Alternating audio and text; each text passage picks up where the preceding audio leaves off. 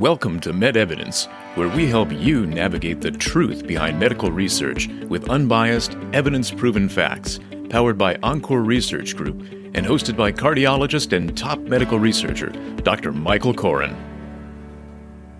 We're spending time with Dr. Michael Koren, of course, with Encore Docs, and he also heads up a team that's responsible for a great website, medevidence.com. That's medevidence.com a great place to go to get just good, accurate information that's not particularly biased, right, Dr. Koren? It's just information. We like to call it the truth behind the data.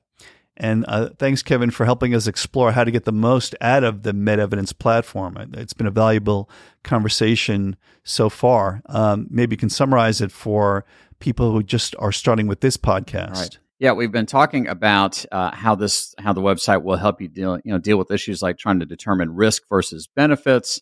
You know the the importance of who you are in terms of your genetic makeup, what your background is, what your socioeconomic status is. All these filters matter when you're looking at health related information to try to figure out how it applies to you or your loved ones.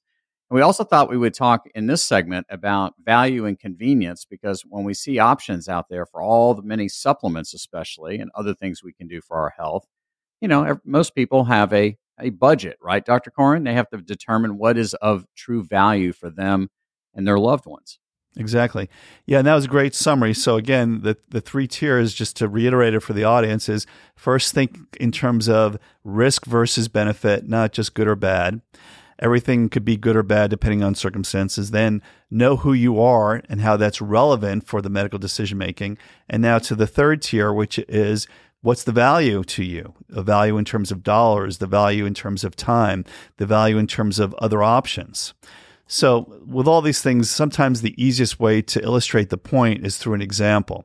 And this happens every day in my practice. So, literally, clinic yesterday, I talked to a patient he's like many other patients, some guy in his 70s. He's on probably about 14 supplements.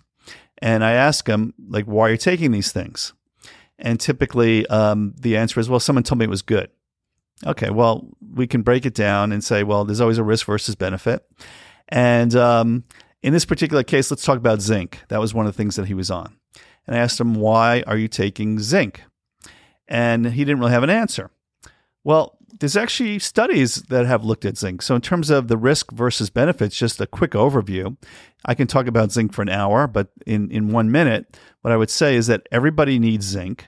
Zinc is very critical to many biochemical processes in your body, but you can also get zinc toxicity. So, a typical element of zinc toxicity is something called ataxia, where you, you, you lose your balance or your muscle function is a little bit off. And, and that's uh, well known to occur for people that overdo it with zinc. The other thing is that zinc interacts with other important elements that your body also needs. So when you uh, take zinc, it's more difficult to absorb iron and copper. So that is a consideration. So if you're anemic and you're taking iron supplements, well, maybe you shouldn't be taking zinc because that can affect the absorption of iron and copper. So all these things get into that element of kind of who you are. And then we get into sort of the value proposition. Well, zinc actually has some data showing that it's effective for people with macular degeneration.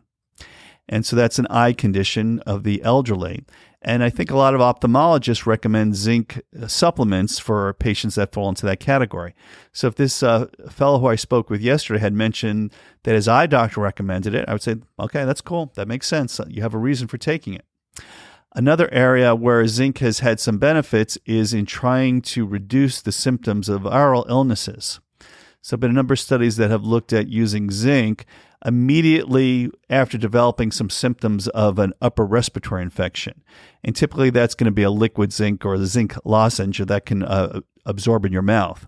And there may be some ways that those uh, products reduce the severity of the illness, and studies have borne that out. So the truth behind the data is under those circumstances that helps.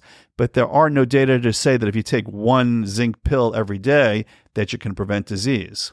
And in fact, there's some studies that show that that in fact doesn't happen. So again, context and the use of it is important. And then you get into value. Well, if you're taking one zinc tablet every day to prevent viral diseases, well, you're probably making your urine very expensive by taking all these nutrients that are not needed. Mm. The other thing is that um, if you're if you're somebody that likes breakfast cereal in the morning, well, take a look at the zinc content of that, and you'll find that most breakfast cereals are actually fortified with lots of different nutrients, including zinc. So, do you really need that 50 milligram zinc pill if you're getting a bunch of zinc in your multivitamin and your breakfast cereal? Well, the answer is no. So, in terms of value, there's pretty much no value to that. Hmm. Then the other thing that comes up is that there's a lot of uh, different preparations for all these products that are marketed uh, and sometimes very expensive depending on the marketing. And there's a ton of examples of that. So when you look at value, you might see something that says chelated zinc. Well, what does that mean? Well, what it really means is that the zinc is attached to something that makes it easier for your body to absorb. So the question is, well, how easy is zinc for the body to absorb?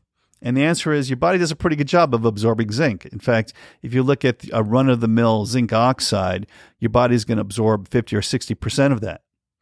So if the chelated product costs two or three times more and brings it up to 70%, is that really worth it? I would say probably not. So, again, the, the devil is uh, in the details, which we'll get into the next section. But here's an example of we all have to make consumer choices, and you pay uh, $20 or $5 for the same basic preparation. Now, the flip side is that there are certain nutrients, for example, magnesium, that your body doesn't absorb very well. And as a cardiologist, I'm really focused on magnesium because magnesium is extremely important for a number of cardiovascular functions, uh, including prevention of arrhythmias, extra heartbeats. So some people be on magnesium supplements, and maybe we're not getting their magnesium levels to where they need to be. And that person may need to consider a different salt than magnesium oxide, which is a commonly used salt that's inexpensive, but may, may not be absorbed as well as some of the other magnesium salts that are available in the market.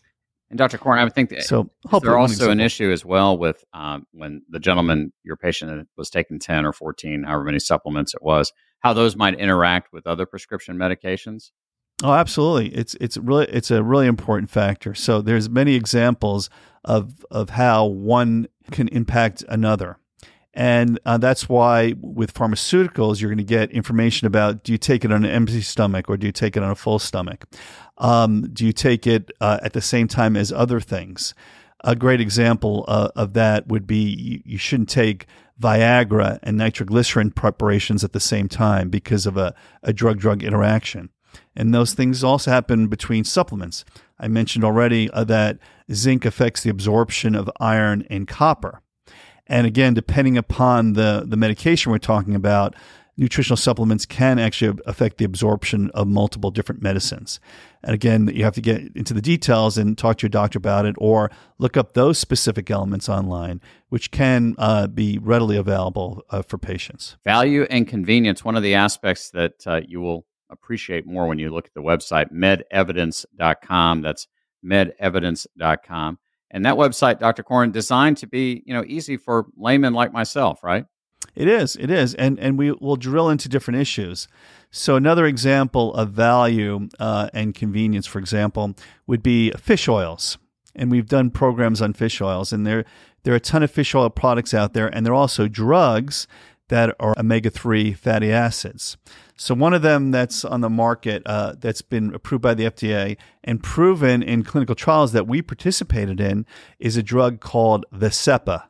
The generic name for it is called icosapent ethyl. And it's a specific type of omega 3 fatty acid called an EPA, an eicosapentaenoic acid.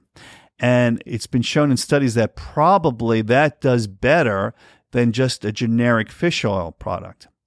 But then again, um, if you uh, have your doctor write for that, you may find that you get a bill for $500 a month.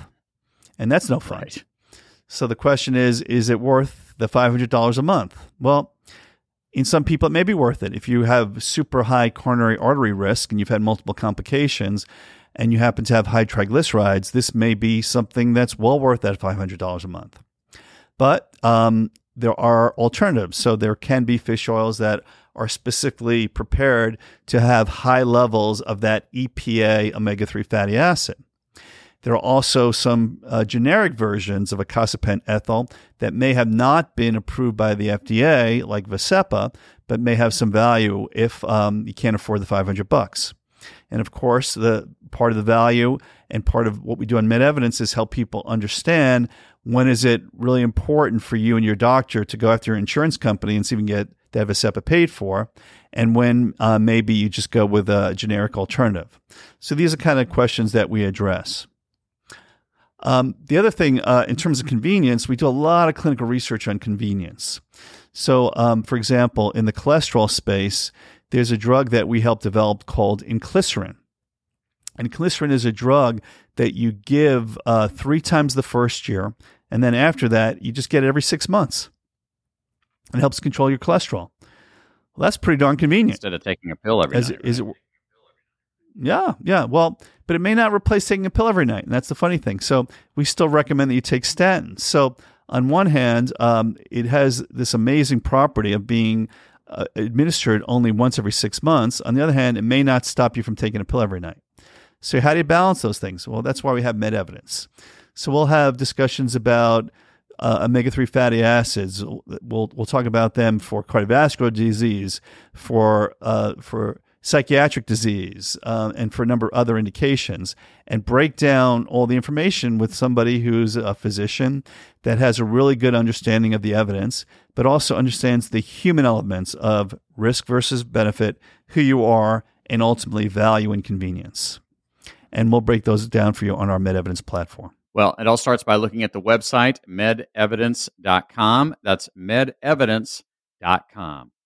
And thank you very much for your interest, Kevin. And uh, and in our next session, we're going to get into the devil in the details, which is the dose. Thanks for joining the MedEvidence Podcast. To learn more, head over to medevidence.com or subscribe to our podcast on your favorite podcast platform.